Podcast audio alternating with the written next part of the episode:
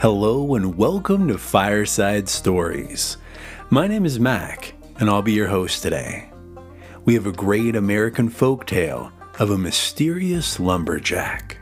So, grab your milk and cookies and a seat next to the fire. Here we go.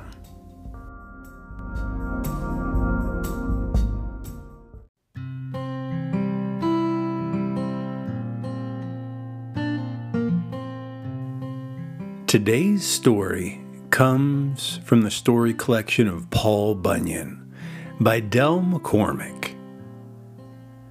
Many tales are told of Paul Bunyan, the giant woodsman, mightiest hero of the North Woods.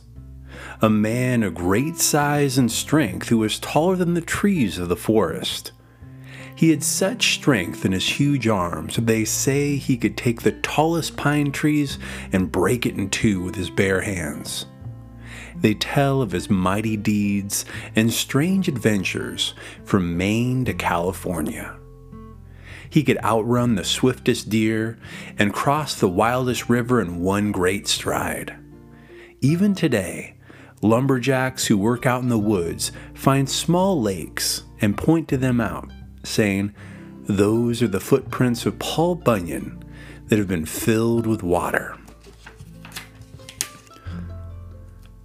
A giant logger was Paul, and he chopped down the whole forest in a single day.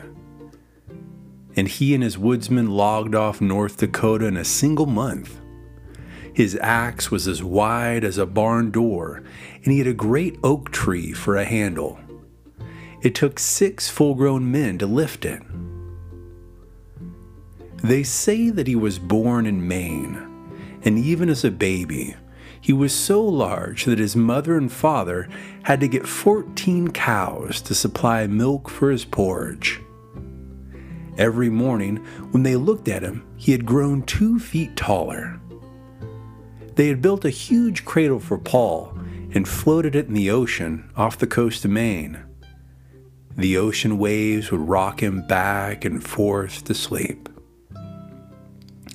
One day he started bouncing up and down in his cradle and started a 70 foot tall tidal wave that washed away a small town and village. After that, Paul's folks gave up the idea of a floating cradle and took Paul with them into the Maine woods. Here, they felt that he could be kept out of mischief. Paul spent his boyhood in the woods and helped his father cut down trees. They sawed the trees into logs and tied them together into large rafts, which floated down the river to the sawmills. Even as a boy, he had the strength of 12 men and could ride a raft through the wildest rapids in the river. One day, the man at the sawmill refused to buy the logs they were too large for his mill to cut up into lumber. So, Paul chained them together again and pulled the raft back up the river to his father's camp. Imagine his dad's surprise to see young Paul wading up the river, towing the great raft of logs behind him. Everybody liked young Paul, and for miles around, they told of his great feats of strength of how he took an iron crowbar and bent it into a safety pin to hold together a rip in his trousers. Of how at another time he came to the end of the field he was plowing with two oxen, and having no room to turn the plow and oxen around, he picked up the plow, oxen and all, and turned them around to start back the other way. Yet, Paul never boasted. When people asked him how strong he was, he just laughed. And when Paul laughed, the folks in the villages ran into their houses and hid in the cellars, thinking it was a thunderstorm. In spite of his huge size, Paul was as quick as lightning. They say he was the only man in the woods who could blow out in a candle at night and hop into the bed before it was dark. When Paul was full grown, he decided he wanted to become the greatest lumberjack in America and perform great feats of logging. He dreamed of leading his men through wondrous adventures in the great forests of the West. One day, when Paul was working in his father's logging camp in the Maine woods, it started to snow. Day after day, the soft, fluffy snowflakes fell until the entire camp was covered with a blanket of snow. Log cabins disappeared from sight, and all but the tallest trees were buried under the great snowdrifts. And the strangest thing of all was that the snow, instead of being white, was a bright sapphire blue. For miles and miles, as far as one could see, the forest was covered with beautiful blue snow. Loggers, even today, remember that year and call it the winter of the blue snow. When the snow would stop falling, Paul put his snowshoes on and went out to find wood for the fireplace. As he was returning, he noticed two little ears sticking up through a snowdrift. It must be some poor animal lost and freezing to death, thought Paul. He reached down with one of his great hands and scooped the little thing out of the snow. It was a baby ox calf with thin, wobbly legs. Paul put the little calf inside one of his large pockets and took him home. Soon he was curled up in front of the fireplace and as happy and warm as could be.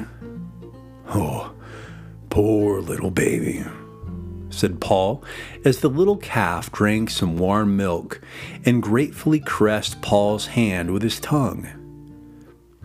Paul decided to call the little calf Babe and to keep him for a pet.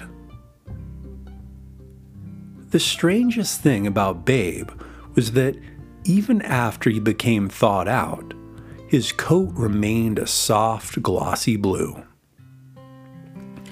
Paul nursed his new pet back to health, but his color never changed. The winter of the blue snow had colored him blue, and blue he remained forever after. Babe followed Paul wherever he went and grew larger each day. Every time Paul looked around, the little calf seemed to have grown a foot taller. In the spring, Paul built a little barn for Babe and put the calf inside for the night. The next morning, the barn was gone, and so was the little blue calf. Paul searched high and low.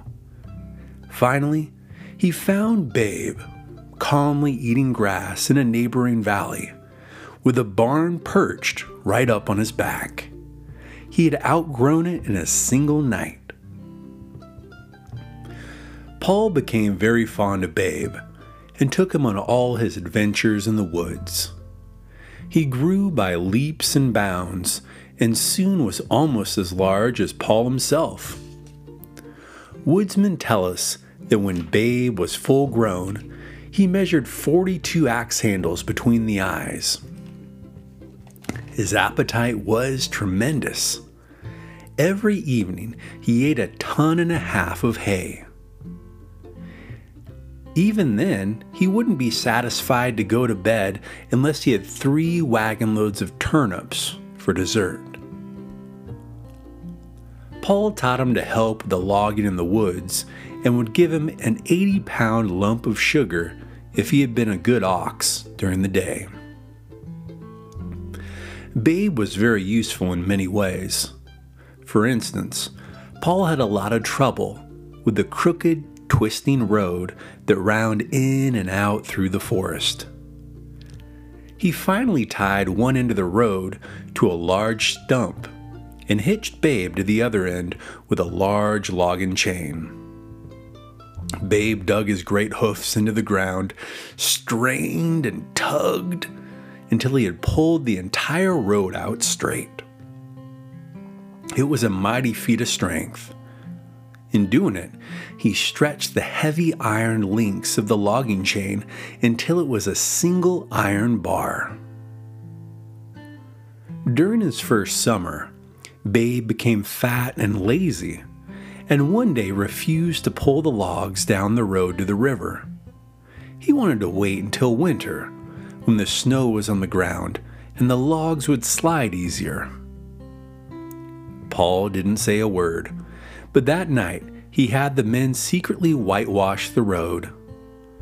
The next morning, Babe thought it was snow and pulled the logs without further trouble. When winter finally came again and covered the Maine woods with beautiful white snow, Babe was the happiest ox in the world. He loved to roam through the woods on the new snowshoes that Paul had given him for his first birthday. The greatest trouble Paul had that winter was finding enough food for Babe, who was getting thin. One day, he thought of a great idea and called Ole the Big Swede. Ole was the camp blacksmith, and next to Paul, the largest man in camp. Ole, he said, I want you to make the largest pair of green eyeglasses in the world. When Ole finished, Paul put the glasses on Babe, strapping them over his nose. He then turned Babe out into the snow again. To Babe, with his new green glasses, all the snow looked like nice green grass. He ate and ate and grew fat and healthy again in no time at all. In all the woods, there was no one so kindly towards Babe as Paul Bunyan, and no ox was ever as faithful to his master as Babe, the famous blue ox.